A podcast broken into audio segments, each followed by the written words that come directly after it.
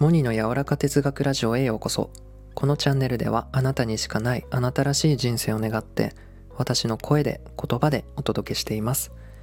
はい今回のお話は日常のさまざまなシーンで出会う焦りについてです。この焦り焦ること。あなたは最近ありましたか？今日何か焦ることはありましたか？まあ思い出してほしいんですけど焦ってる時。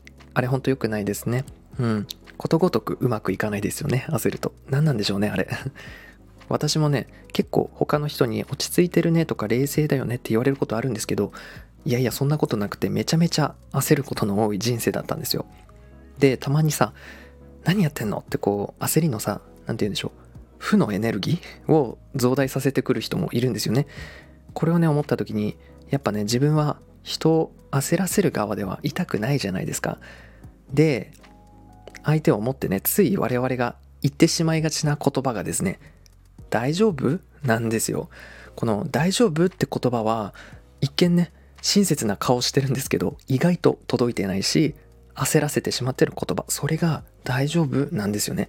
そこで今お聞きのあなたにね魔法の言葉をお教えします。大丈夫だよに変えてあげてください。大丈夫だよ。例えばレストランで友人がお皿をガシャンと落としてしまったと。